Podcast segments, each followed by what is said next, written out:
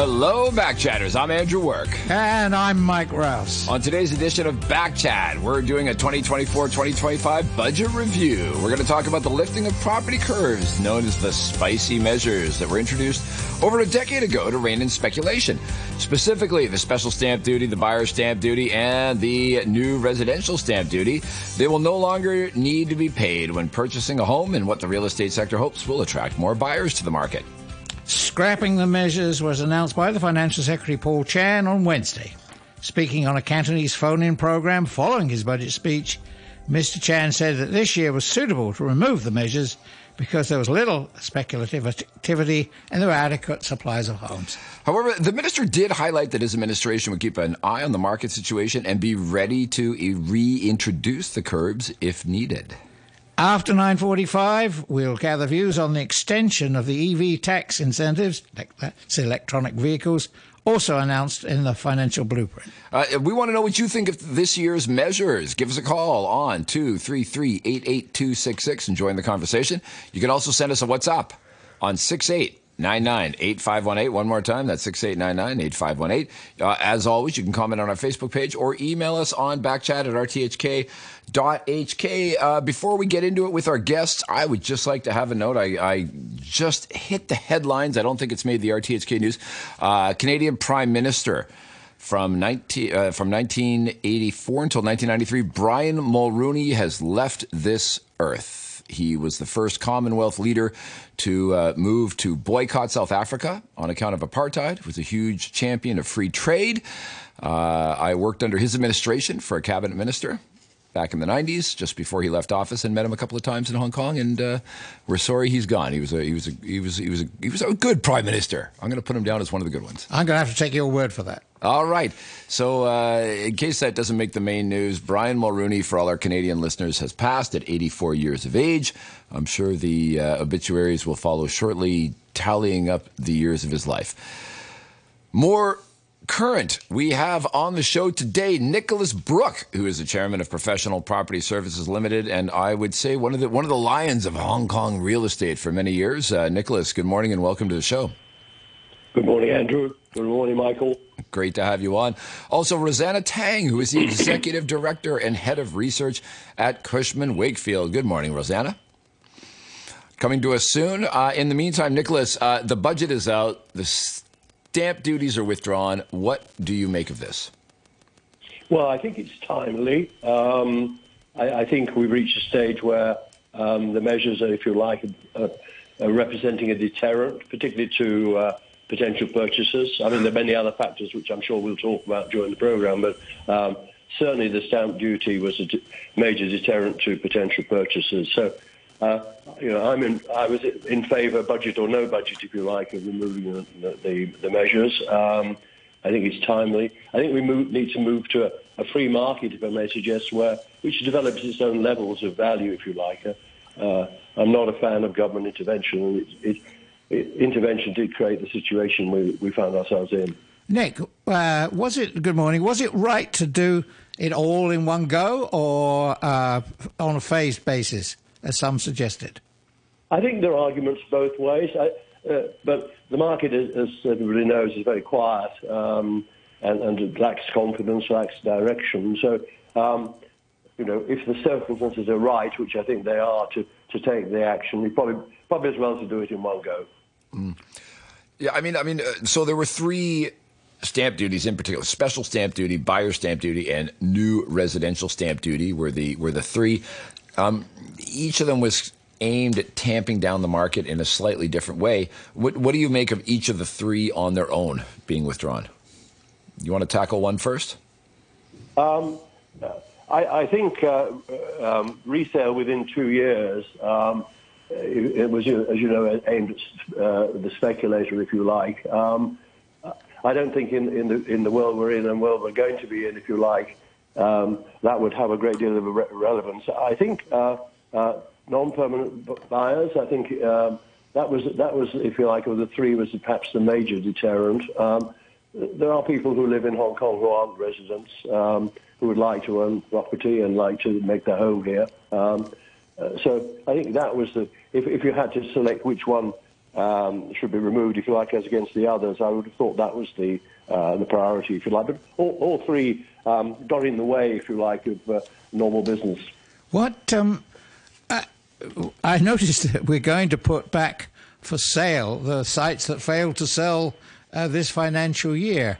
Um, what, what direction do you think the property market is going to be heading in now?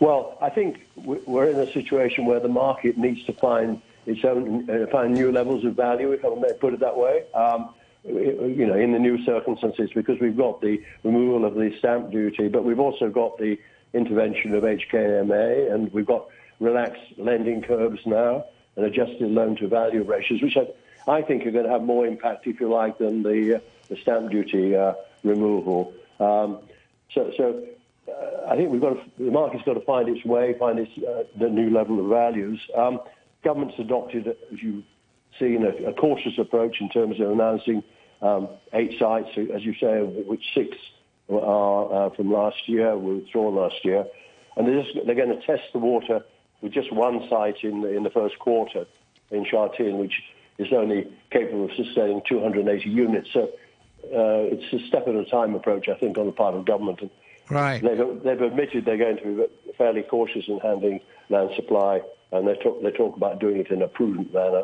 I'm I'm a bit uh, cautious also about the forecasts of revenue for the coming financial year because they seem to imply quite a recovery uh, in land sales revenue, uh, which this year, as we know, has been uh, pretty dismal. Well, I, I share your, uh, if you like, not caution, but I've looked at that number and, and, and, just wonder how it's going to be achieved. Um, I think government's going to have to adjust its sites in terms of land values when it comes to sell these sites. Um, they're not going to have the levels of revenue they've had before. Uh, and as you said, that number, the number they're, they're discussing or suggesting, would indicate previous levels of value, whereas I think we're going to move into a new level of values right. Uh, once once the market finds its new direction. I must say I, I I agree with that, and I think it's good for Hong Kong if we're now settling for a generally much lower level of land prices, um, because that's what's squeezed the middle class, and also affected the size of properties. Because we, in order to make something available, we just keep making them smaller. Yeah, well, we have to move away from nano units. I, I, I agree entirely. Um, I, I, think government at one stage, as you know, was setting minimum levels of size you know, in the sale conditions. Yeah, I, I, would like to see us move back to that model. Um, there's a certain level below which, if you like, we shouldn't be building.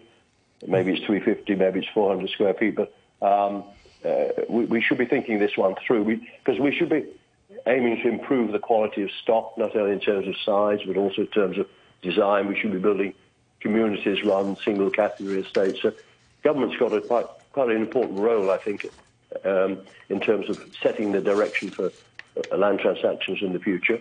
I, th- well, I, think that's critical, and I think you're absolutely right in the sense that we're looking to uh, for people to come to live here, and we're also looking for our own talented youngsters to stay here and build a life and build a family. Mm-hmm. Uh, we're not going to do that with 150 square feet flats. No, we're not, for sure. The, the other thing we're not going to, we haven't got is, is, is a, an adequate rental stock. Um, many of the young people I talk to don't necessarily have the aspiration to own. They want to occupy and they want to use and they want to uh, share, if you like, and enjoy. Uh, but they're cautious about taking on the responsibility of ownership, and we just don't have the rental stock that they they're looking for as well. So I think government's got another role, which they haven't really yet got the head round of selling land um, to developers for building rental uh, uh, communities, if you like, um, mm. with conditions which restrict them to uh, building just for rent. I think that's something that also we're going to have to take on and increase the the variety of stock, if you like, within the menu. That, Absolutely, yeah. Just a reminder to our listeners, you can join us by giving us a call at 233-882-66 here on RTHK Radio 3's Back Chat. We're joined on the line now by Rosanna Tang, who's the Executive Director and Head of Research at Cushman Wakefield. Good morning, Rosanna. Hi, morning. Hey, so Rosanna, we are... Uh, dive in. We, we've gone quickly from a discussion of, of dropping the three spicy taxes the mm-hmm. special stamp duty, the buyer stamp duty, the new residential stamp duty into the broader structure of the Hong Kong real estate market and what it means for government funds. Um, but since you've just joined us, what is your quick, what is your hot take on the uh, dropping of the SSD, the BSD, and the NRSD? Well, of course, we, we do, uh, well, appreciate the government's response to um, actually hear about the market demands by canceling all these kind of demand side um, measures. Um, because initially when they imposed these kind of special stamp duties, buyer stamp duties, the market was really um, full of the speculative activities back then. Um, but now we can see that most of the buyers in the market are mainly focusing on end users type and upgraders who are looking to maybe move on a bigger flat. So, um, and especially now with the market situation, I think this is uh, quite um, much long awaited um, move from the government that can help to, well, in a way, recover some of the market buyers' confidence. So I think we are glad to see that. But um, of course, we are not saying that we expect this kind of um, relaxation of cooling measures will necessarily bring to a stimulation or V-shaped rebound of the property mm-hmm. price because currently we still see that there are quite some factors still challenging the Hong Kong housing market, including the high interest rate as well as some of the economic uh, recovery pace um, uh, with the stock market volatility. So I think for this time, even with the government um, easing these uh, stamp duties measures, initial in an in, initial stage, it could help to restore some confidence in the um, uh, and the housing transaction volume first um, before it could really bring back the housing price per se. Right. Roseanne, let me throw you a question that I threw to Nick earlier. Was it right to do them, uh, uh, scrap them all in one go? Um, well, I think last time when they announced the policy address um, last year in October, they already started to relax partially of these kind of stamp duties. So I think um, back then the people actually get that the that the government um, they are doing something and try to stabilize the housing market price.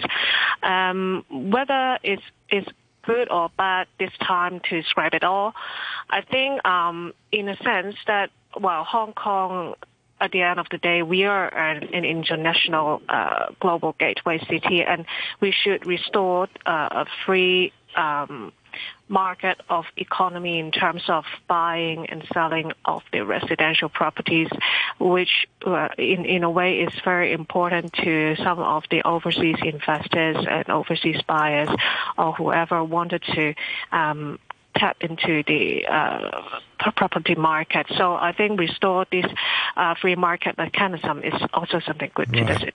Well. I mean, the mar- the market is reacting every day, every hour, every minute, whereas the government kind of makes a policy move once a year.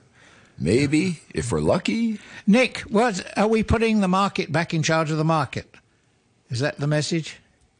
Yes, I hope it is, uh, and that's that, that's, you know, just echoing what Rosanna was saying. I, th- I think we need to let the market find its new level uh, and, and for business to be done as usual without intervention. Um, right. I, am I'm, I'm hopeful that we are going to find things a little more uh, uh, un, not uh, not controlled, if you will, not not in, in, uh, not controlled through intervention. Just let things happen uh, based on demand and supply, based on market factors uh, the normal things that drive uh, price and, and, and setting of value. Right. And of course, in, in addition to those people who now will find it easier to upgrade and maybe get a bigger apartment in a in a, a, superior location. There are also some people who want to downgrade in the sense of the children have grown up and moved out. Um, they don't need such a big flat echoing like an aircraft hangar. They they want somewhere smaller and cheaper. Indeed. Um, I mean, there's a lot of movement in the market. There's upgrading going on. Um, there's downgrading, as you say. Um, uh, this is all part of a normal market, and uh, we just let, when I say we need to let it happen, I think we, we need to allow it to happen without government intervention. Right. So, and these these various measures, stamp duty, they in fact constrained some of the natural movement that might otherwise have taken place. Yeah, I mean, I, I think, uh, echoing what Rosanna was saying, I think the measures did act as a deterrent to potential purchasers, um, and they've been waiting for its removal. Um, uh, so, in that sense, I think it, it is and was timely. Um, but there are other factors, and one, excuse me, one of the other factors uh, we need to take into account is supply. Um, there is latent demand both from end users and upgraders, but the developers are sitting on 17 to 20,000 units which are ready for sale. Um, so that you know that's got to be absorbed um, as part of the re- readjustment of value as we move forward. Right. So I think in the, in the short term, we, we probably will see values uh, fall, um, level, and then obviously move up when we see the confidence really restored to the market. When when you've mentioned, or there's been mention of a need to expand the rental sector of the market, that it, which all the focus has been on ownership, and then maybe we need more rental units available. Is it possible or practical to specify in land sales agreements that anything built should only be for rental? Yes, it is possible, and, and it's done uh, in many other economies around the world, built for rent. The, uh, the, the conditions restrict the, the use of the uh, units to, to rental for rental purposes. The developer builds and creates a community, um, acts as the agent, if you like, and then he can sell on to as a whole to an investor, to an institution, um, who then own the uh, community, if you like, and manage the uh, estate and collect the rents. It's it's a model which has been proved very successful elsewhere. So no reason why we can't do it here. It's- obviously, it's- it it's- affects land value because if you can only rent, then obviously um, the value will reflect that. Um, but it's something I think we should build into the menu. Nic- Nicholas, isn't that called public housing, and that's what half of Hong Kong lives in already? I mean, don't we already have that? We do. We, uh, well, I public mean, I housing. mean, do we need more? that's public housing and that's subsidised rent. I'm talking about a, um, a level of own, uh, involvement uh, from involving the private sector, if you like, where people pay um, a, a, a, market rent, if you like, to occupy and use, uh, as against have the help of uh, government through uh, public rental. Hmm, Yeah, uh, I agree with Rosanna? that because, um, like public housing, currently probably the um, the audience or the occupants are mainly focusing on, well, Hong Kong lo- uh, local citizens. But we can see that from some of the recent number uh, and also announced in the budget. Actually, there the incoming talents number has been growing tremendously over the last 12 months. So, for those um, uh, incoming um, professionals or expats, um, when they first come to Hong Kong, they may not necessarily immediately buy into the um, Hong Kong housing market. So we do see that that's why the, there is kind of a decoupling trend between the pricing index and the rental index over the last 12 months. Um, uh, indicated that um, there is a very strong support and resilient support from the market force in the rental housing segment um, in Hong Kong currently. So, Right. And I, I do think that this trend will be ongoing because that well, the truffle talent policy will be ongoing, right? That's right. If the talent policy is successful, then we're going to make this sh- shortage or uh, apparent shortage of, of rental for higher end uh, more severe. And these people will want to live in communities too. They won't want to live in single category housing. So again, we you know we need to think carefully how we package and uh, and uh, address community development in, in terms of land sales. Right. Go- Given the lead time, though, and given the fact that the talents are already arriving, uh, we need to move pretty quickly then. We do. We do. uh, and and uh, it may be that um, you know, some of the these sites are earmarked for sale in the next year. Could, could be, could be. The conditions could be changed, and they could be offered as, as uh, sites for rental Rental and on, on a community basis. basis. Yeah. No, I'm not sure that I'm sold on this. I think if the market decides it needs a community-based rental housing, they'll provide it. Rosanna Tang over at Cushman and Wakefield. Who was popping champagne corks? Who's going to make more money out Quickly. of this budget? The residential guys, the commercial agents. I mean, who who in your office was really excited because they think there's going to be more money to be made as a result of this new budget? Well, I think instead of popping champagne, I think it's more like a, a, a slight relief from the current tension in the market. I think some of the developers, as far as we talk to or hear about uh, from our client side, um, now with the relaxation of these stamp duties, um, I, I, do, I, do, believe that um, the previous inventory that are hold on the developers and will be, um, well, some of them may be more active in pushing or launching um, their first-hand sales of the flats this year um, because we, we, we saw that well, with the market condition last year, some of the um, pre-sale uh, activities were, were, were holding up. So this year, we we, we believe that these um, first-hand sales could be uh, more reactivated again.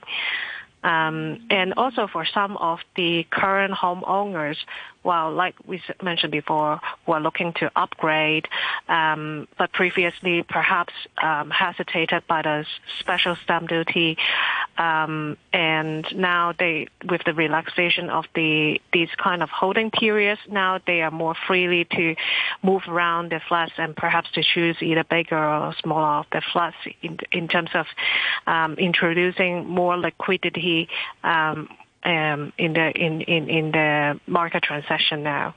Hmm. So I did go see the movie uh, The Goldfinger, the uh, which apparently has been the biggest selling movie, and it's all about property speculators and that. Uh, so so that that's where I had these visions of champagne poppers in my head. Um, but you're you're uh, the I message, think, Andrew, Nick, yeah. I, I, think we should be celebrating certainty. Uh, you know, there's nothing worse from a market perspective than uncertainty, and we've had this hanging around now for the best part of two or three years. Um, now we do now there is a clear way forward, and you know, if we are to celebrate, I think we should be celebrating that that, that certainty. Uh, the government did say that they might reintroduce the measures if the market turned. I mean, how likely do you think that scenario is, or are we far away from that? Well, interesting what Rosanna has said. Uh, I don't think we're going to in the future. We'll have we'll have cycles uh, and there will be ups and downs. But I don't think we're going to see the, the, volatility that we've seen in the past. I think government through land supply and just uh, uh through more cautious and sensible demand uh, initiatives, if you like, uh, I think we're going to see a more uh, controlled or less less volatility in terms of the curves. So there'll be ups and downs, but the opportunity to speculate, the opportunity to make a quick buck, if you like, I, am not sure it's going to be there in the property right. sector in the future. Is the government going to uh, have a second and thorough look at its uh, minimum prices? Because it, it's rejected some bids for some sites saying it doesn't meet our expectations.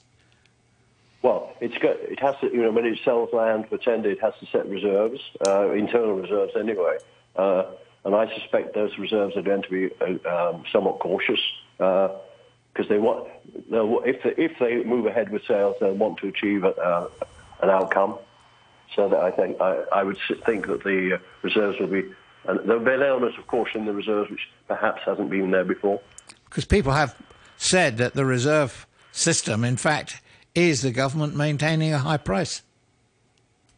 Well, it is and has been. I mean, in a way, they're torn, as you know, because they regard themselves as trustee, uh, and, and, part of their role is, to maximise revenue, maximise value. Uh, but this, of course, works against the, uh, the our other objectives in terms of the property, the residential property market, trying to maintain, trying to keep prices and uh, affordability at sensible levels.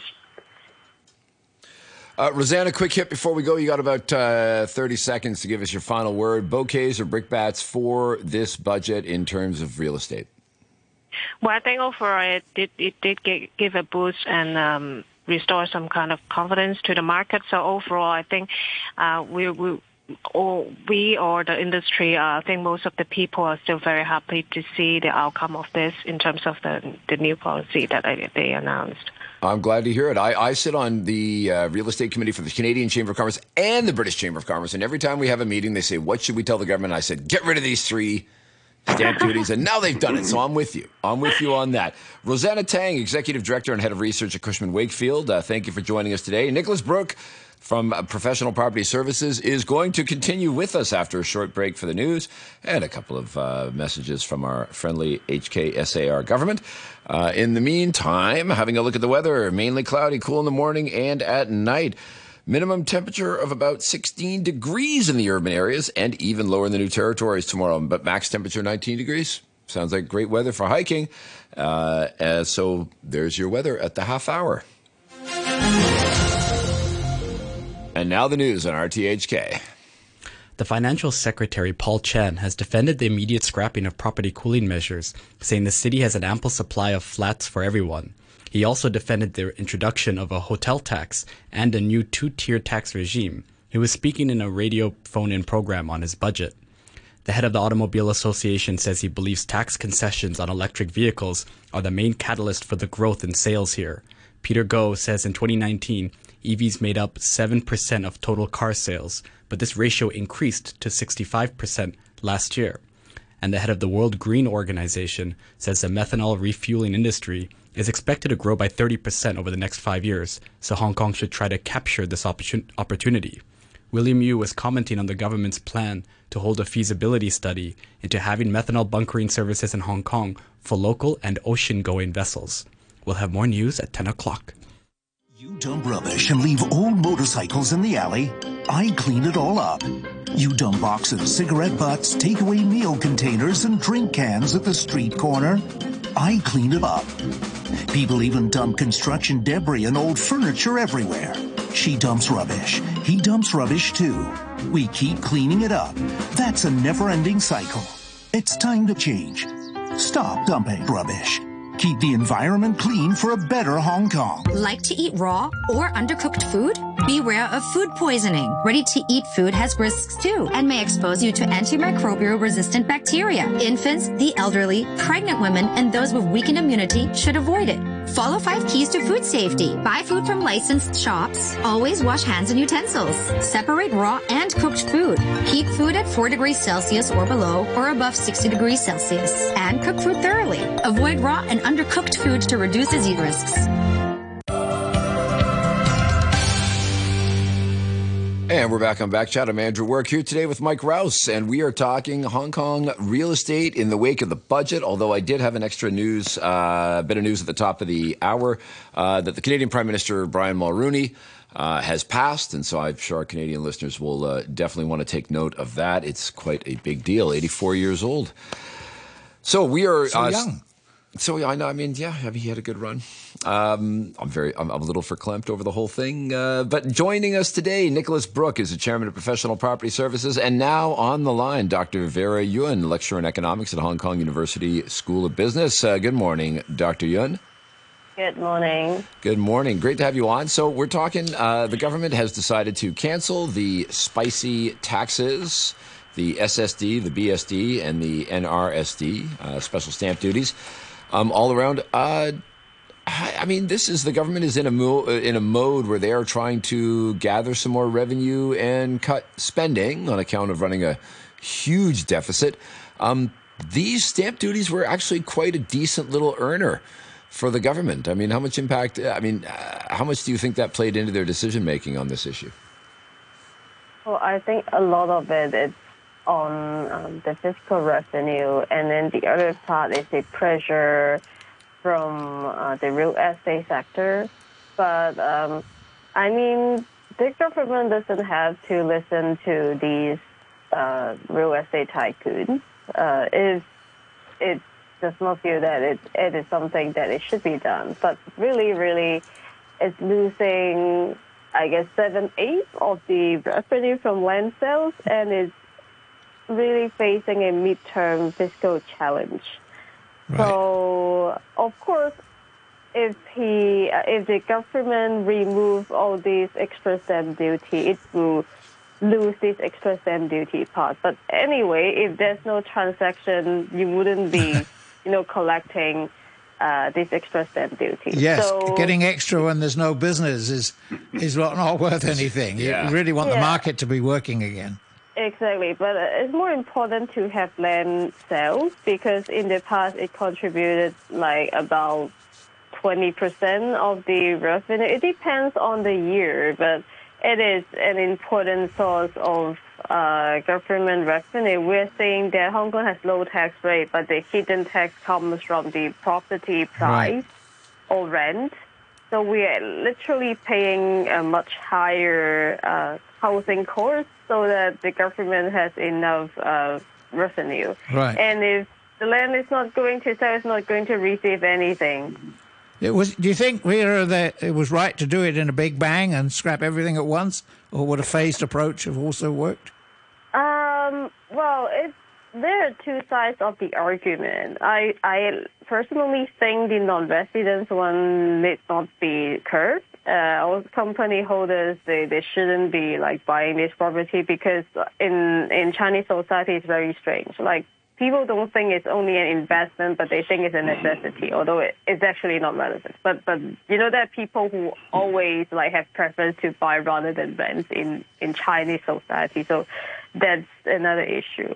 But um, uh, I think like their uh, benchmark of like why they should be scraping is like uh, the initial environment uh, of why these uh, spicy regulations were there, they have been gone. So because the market has changed totally, therefore they live it. I, I think it is kind of reasonable. And and then there's another thing. They have raised the loan to value ratio to about seventy percent for uh, n- non-luxury houses, and then they have like overall raised the loan to value ratio. That means it's easier to borrow money, and then they have curbed the stress test. And I think for the stress test thing, it it is it could be reasonable in the short run because you know the U.S. Fed they have announced to reduce interest rate by 75 basis point in this year, which means stress test is to increase it by 200 uh, basis point to see if you can still pay for a mortgage uh, in face of interest rate hike. But then since we know that it's going to be lower, there's no need for the stress test. But we don't know Uh, when. I yeah. guess. Um, Nick, uh, we uh, th- we haven't we haven't touched on really this thing about the rates, the differential rate cost, because it's not one, one of the special hot measures. What, what what was your take on that? That uh, luxury flats should be a higher percentage. I think it's fair. Um, you know, you could argue or debate the, the extent of the steps if you like, but the principle I think is, is fair. Um, I don't, you know, we tax ownership in Hong Kong in the way it's just been described. I think we should tax occupation as well, and the, the more luxury the property, if you like, the higher the tax. So I, I think uh, it, it's a fair intervention. Soak the rich. So Right. there is. I, yeah, I, I guess it depends what side what side of that guideline you are. Yeah, yeah. Um, But, uh, you know, there's an argument that everybody shouldn't pay 5%, if you like. You know, there, there are those who could afford to pay more and should pay more. Should it be? I, how will it work? Will it be five percent up to the limit and then um, more above the limit, or will it be once you're in a higher bracket, it's for every the whole thing? I think it's for the whole thing, not just for the uh, top up, if you like. Right. So there are going to be a lot of appeals to get down below the new limit. Then. I think RVD will be busy. Yes. So the the the uh, the move to change the LTV ratio, as as uh, Vera has identified, is quite important. Um, Nicholas, uh, th- that was some people in my meeting yesterday with the British Chamber uh, thought that was the most important thing that they'd seen in terms of what it could do for the market. What's your take on on what the L- the uh, loan to value ratio? I, I agree. I think it, it's going to have more significance than, than removing the uh, the measures, if you like. Um, there's a, a lot of uh, first-time buyers and uh, are, in the queue, so to speak, wanting to buy. Um, if there's normality in terms of pricing, uh, and if they can now borrow more, albeit that it's, it's still expensive. Of course, it's you know, six to seven percent to borrow that. Uh, to borrow that 70% now. Um, it, it's, it's high. It's high. Um, but it, over time, I think it would, the, the, the ability to borrow more will impact the market. Um, and it'll impact the market more than the, uh, the removal of the measures. Why why are we setting a ratio at all? Why don't we just let the banks and mortgage offerers decide what the LTV should be? Let them take the risk. Uh, uh, again, I think that should happen over time. Yes, yes. Isn't that the we talked about it HKMA, though, with its concern about the security of the banking system? Well, it's also uh, uh, concerned about people uh, borrowing too much and moving into negative equity. Um, Right. You know, if they borrow uh, 80 or 90 percent, the market's only got a full 10 percent, and then they're, they're, all their equity is gone, so to speak. So um, this way, that people, if you like, have more skin in the game, and therefore perhaps uh, act a little more prudently. Right. All, all the emphasis on the discussion so far has been on freedom. Freedom is coming back. Let the market rule. One final thing on size, though. Other places, some other places, have a statutory minimum size of apartments. Should we be going down that road at all? I think so. Uh, Well, in terms of land sales, we can and should. We did, uh, and, and I think it's it's something that could, could and should be reintroduced, particularly if we're talking about building communities in the future. Um, we want to build a, a range of units, and we certainly want a minimum size. We want housing for the young, housing for the elderly, etc. So the mix and the meld, I think, is something that government should think about carefully uh, when they're uh, crafting uh, land sale terms in the future. Vera, minimum size? Well, um, in principle, there shouldn't be restriction on how property uh, development does their business. But in reality, I mean, the market has gone crazy in the past. Um, so that kind of regulation make, maybe can reduce those bad quality houses Right. the long. Don't we want to go back to like you know the good old days when we had communal bathrooms and you know like I watch those old 1960s Hong Kong movies, you know, in the mood for love and all Well, that. Andrew, let me answer that one b- b- before the guess. No, we don't want to go back to cheap house and communal bathrooms. That's and kitchens. and communal kitchens, Yeah. Like PMQ, where our, where our former chief executive grew up. So we joke. I mean, shared occupation is something that uh, young people particularly favour. Um, shared occupation in terms of communal uh, eating and, and living areas, if you like, and then the sleeping and the bathrooms are separate, uh, and building, you know, building um, communities, if you like, on that basis. I- Um, yeah. which, uh, I don't think we should dismiss it out of hand. I remember 50 years ago renting one room in a flat where th- three other people uh, h- had their own room as well. And we shared the toilet and we shared the kitchen. And that concept can be extended to a, f- a whole floor. It can be extended to a, a building. Yes. Sure. First year residents at university, why not? So uh, we've so uh, for now the SSD, the BSD, and the NRSD are toast. What's the next move that the Hong Kong government can make to uh, revitalize or give more freedom to our real estate market, Doctor Yuen? Oh, I, I think they already have the freedom. I mean, it's completely like deregulated now. Uh, at least in the uh, real estate transaction side. I mean, even for speculators, they can enter and they can do whatever they like. So, so you're thinking, okay, so you wouldn't have any, so for next year's budget, you wouldn't have any recommendations saying this is the next move you should make. I for the recommendation, it can only be more regulation because they have already scraped nearly all except the original, the ad valorem um, stamp duty and, and all these things. Nicholas, come on. I, I, I need something to bring to my, my BritCham and CanCham real estate committee meetings. I, give me something. Give me a recommendation for next year. What is the next move the I think we, we need a much clearer pattern of land sales, um, not just announcement that you know they're eight and uh, they may be sold in next year. I think we need certainty in terms of a very clear program of land sales, but more particularly, I think we need a much wider mix of units um, in, in the, within those sales. Um, uh, and the government's going to have to think about how it achieves what I keep calling this community blend, if you like. Um, not just one size, not just one category of housing. Actually, in ta- uh, taxing the developer to build a commu- develop the d- developer build a community as against single category housing. Nick, are we, are we going to see a decline or, or continuation of the decline in pure speculation and maybe a return to investing for wealth preservation? I think, given what I was saying earlier, I think the cycles are going to be less acute, if you like. There's going to be less volatile relativity. So I think there there will be scope for investment as against speculation in the longer term once the, the market finds this uh, it's this new level of value. I think. So, I mean, uh, you don't think that if the market If, if if there was money to be made in providing a greater range of options that the market would provide for it, or are you saying nah, It, it will, but it won't be wildly speculative. But- And, and the land values will will reflect the, the requirements of the, of the mix as well. You know, uh, the developer won't have quite the free hand they did as you had before. Hmm. All right. Well, thank you very much for joining us today, Nicholas Brooke, uh, Chairman of Professional Property Services Limited. You've given us something to think about, as always. And uh, thank you uh, to a regular guest here on Backchat, Dr. Vera Yuen, who is a lecturer in economics at the Hong Kong University Business School. Thank you both for joining us today. We are continuing here on Backchat with Andrew Work and Mike Rowse. You're listening to Backchat. Call us on 233 88 266 and have your say. That's right. You are more than welcome to give us a call here on Backchat and put a guest, uh, put a question to our next guest. Who, uh, if you'd like to call, the number is two three three eight eight two six six, and we are going to be talking about electric vehicles because they were also part of the budget.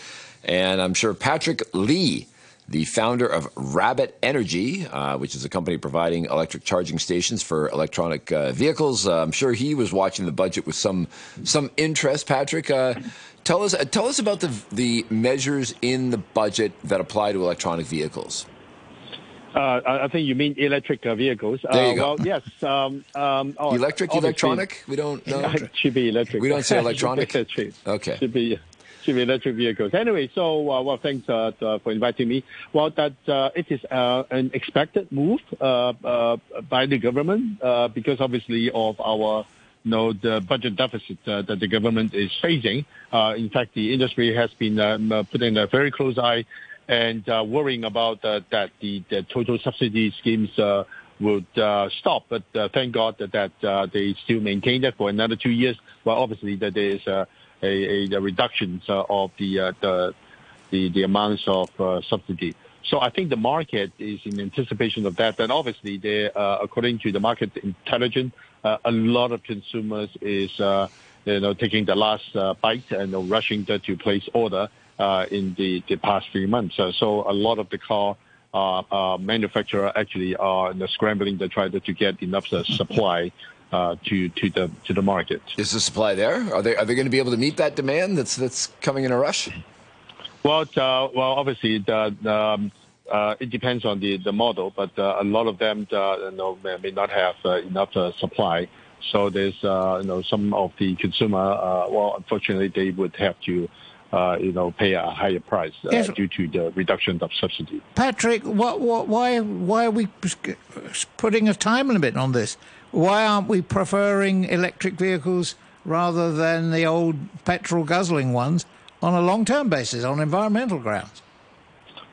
Well, um, uh, um, I think the, the know, coming from an industry standpoint, uh, obviously the, the, the best thing would be the, the open-end check that the government would uh, unconditionally uh, support uh, electric vehicle. But uh, uh, with that say, uh, I think also from the government standpoint and also from a technology standpoint, from a technology standpoint, um, the price of the uh, electric vehicles uh, is uh, is actually dropping, uh, and, uh, particularly the uh, battery price. In the past uh, few months, um, the cost of uh, lithium has uh, uh, reduced uh, by over the 10, 15 percent.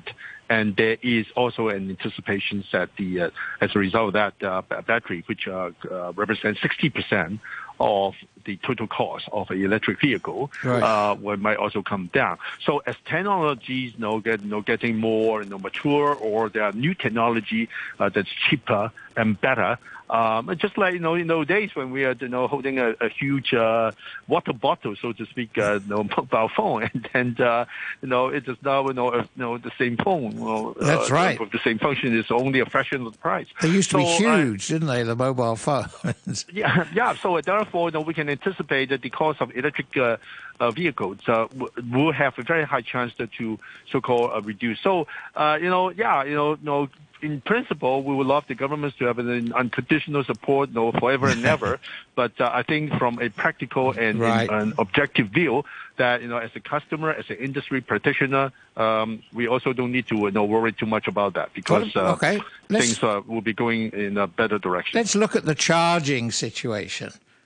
How uh, was there anything for you in the budget? Well, the charging situation, yes, it is obviously a, uh lag behind situation. Uh, uh, that's a, a, a well-known fact. Uh, um, and um, uh, but with that say, um, uh, the government, uh, as we see that, that they are you know, dishing out you know, uh, different incentive from a, a private vehicle standpoint. Uh, the the EHSS, you know, electric vehicle home charging subsidy scheme, uh, is on the road um, there's now um, you know something like uh, 700 uh, uh, you know apply for the scheme, and then the 40 of them uh, has approved and already in store. That will satisfy about uh, 200,000 uh, of the total private vehicles uh, you know, parking space would have their own uh, charging uh, uh, facility. Right. But obviously, the next question is, uh, what about the other? There's about 600,000 uh, private vehicles on the road, and then plus another big number for the uh, van. Now that is still a, a, a an issue that they need to address. The government has you know dished out also you know, talking to gas uh, station, and reportedly again market intelligence uh, about a hundred of them, uh, almost half of them have applied uh, for uh, you know adding electric charging uh, facility How- uh, right. to, to to them. So that would I think. Uh, down uh, down the down the road, you know, that will be you know, resolved uh, step by step. How how are we doing on making sure that everyone uh, plug compatibility? Um, because at one point there was a different plug you needed for one Tesla and a different kind of plug you needed for other. That's right. And didn't, didn't the major car manufacturers about eight months ago they rolled over and said, "All right, we're just going to go with the Tesla version of charging because it's so much better." Is that is that is that a fair representation, Patrick? What's what's the situation in Hong Kong? Well, the um, the situation in Hong Kong is still very much so. Uh, you know, one brand without naming it. Uh, you know who uh, is uh, still a the dedicated charging station for their own car brand owner, and then is the, and then is the rest. Uh, within the rest, that you can say there's still you know, a small portion, about less than one percent, uh, with uh, using a CHAdeMO, which is a Japanese uh, uh, uh, uh, standard, which is uh, a very small portion. So basically, in Hong Kong, you can say is the is the T brand and the non-T brand. Basically, you can you know, you know looking at in that in the layman term. Um, Is there is now- there some reason you don't want to say Tesla? Is it like Voldemort, uh, he who must not be named? Am I am I miss? Is this like an EV industry thing? Yeah, well, first of all, it is um, obviously it's an individual, you know, company decision. But if you look at the T brand, that uh, in in in the U.S., uh, apart from the other brands is so-called joining their their technology or their the camp, but in fact uh, they are also opening up in in in, in U.S. and in, in Europe. They are opening up that to uh, you know selective site location to other brands uh, as well.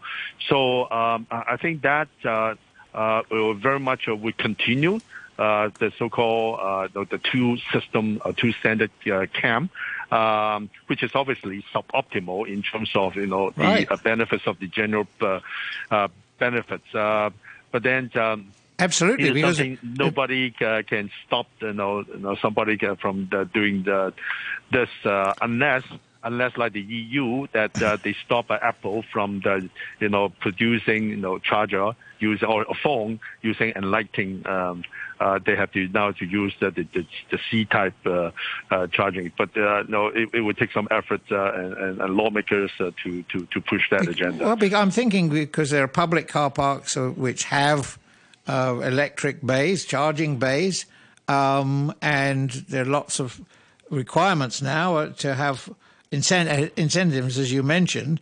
But if you drive in and park there and it, your plug doesn't fit, that's pretty useless, isn't it?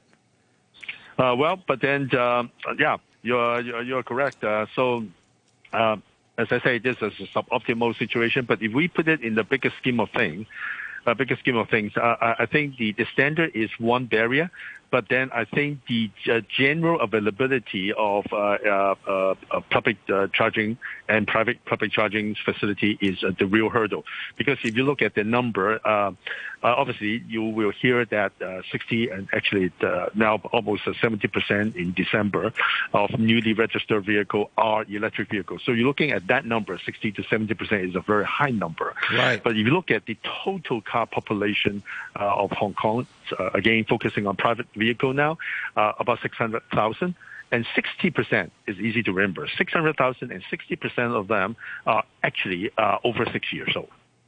And that means that they are, you know, uh, eligible uh, for the uh, one-to-one the, the subsidized scheme. That means that a, good 360,000 uh, vehicle owner, you know, should you know line up and uh, get that subsidy and buy a new electric vehicle. But uh, we are not seeing that uh, happen uh, as we speak. Uh, there's only uh, no a no eleven percent. Uh, that means about. Uh, 11, 12% of the total private vehicles is only Right. electric vehicle. So we still have a long way to go uh, to, you know, the, uh, decarbonizing uh, all private uh, uh, vehicle, and uh, it will really not just the vehicle subsidy, uh, the charging infrastructure, you know, uh, definitely have a role to, to play. And obviously, by the end of the day, it will be the um, decisions of individual consumer. I can I've heard uh, talk to a lot of consumer. Those weekend drivers, since they don't use you know the car that much, they don't don't they don't mind continue uh, driving a um, uh, a internal combustion engines uh, for a while. So that you know, consumer psychology or you know, practical consideration is is also a uh, hurdle Okay. uh, for fully decarbonizing uh, the Hong Kong uh, private vehicles. Yeah, Hong Kong's a strange place. Um, we've got an email here from uh, Chi, and then I'll say I'll explain my statement why it's a strange place. But first, I'll have an email from Chi.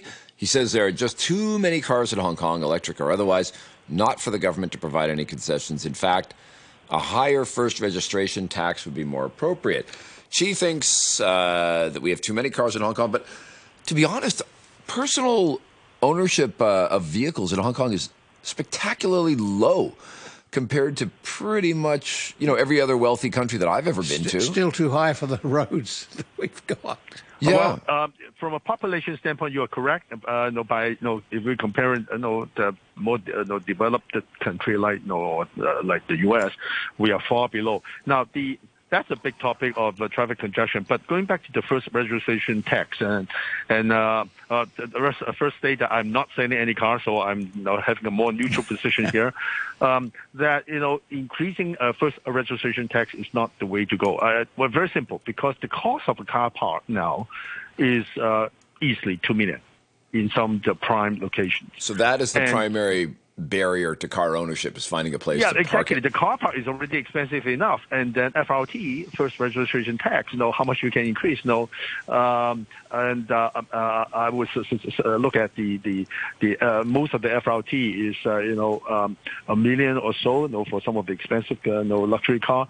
So. Um, uh, so if the parking space is already two million, mi- million, you know the FRT increasing by another ten thousand, another for the matter hundred thousand, uh, is not going to deter less uh, you know, significant, people right. who uh, really uh, need a car. Now, but coming back to the traffic congestion, uh, it's a big topic. Definitely not for today, but I'll just give you some number again. It's just layman Yeah. number.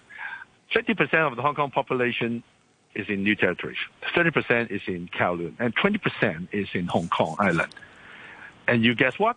In the morning, 50%, a good 50% of that car, of those cars in New Territories, is pouring into Kowloon. Sure. And then, and then both of them are pouring into Hong Kong Island. Mm. Now, there's no infrastructure in the world can handle that kind of importing of Right. vehicles into a tiny spot lo- called the Hong Kong Island. Right. Patrick, a quick question about, with about 30 seconds to answer. How are we between pure EV and hybrids? Wow, that is a going to take more than 30 seconds? My personal favorite is actually, uh, I think hybrid makes a lot of sense. Uh, because it does not require, you know, the uh, you know public money to build infrastructure. Um, therefore, I see that there are a number of countries uh, actually reconsidering hybrid as a viable option uh, to at least bridge between EV and the uh, uh, internal Right. combustion engine. Because it hybrid removes a very good choice. It removes concern about distance, doesn't it? Yeah, and therefore in the U.S., as you look at uh, you know the leading um, uh, hybrid manufacturer uh, that start with another T, uh, Yes. you know who, um, followed they- by an O instead of an E. Uh, They have vo- uh, record volume and record profit uh, uh, in 2003. They are still by far the world biggest uh, car manufacturer in the world, despite Okay. all the hype about the electric vehicle. All right, so uh, I guess I, I guess the, the basic message is we can look forward to more electric vehicles. I looked up the difference between electric and electronic, but we don't have enough time to get into it for pedants like me.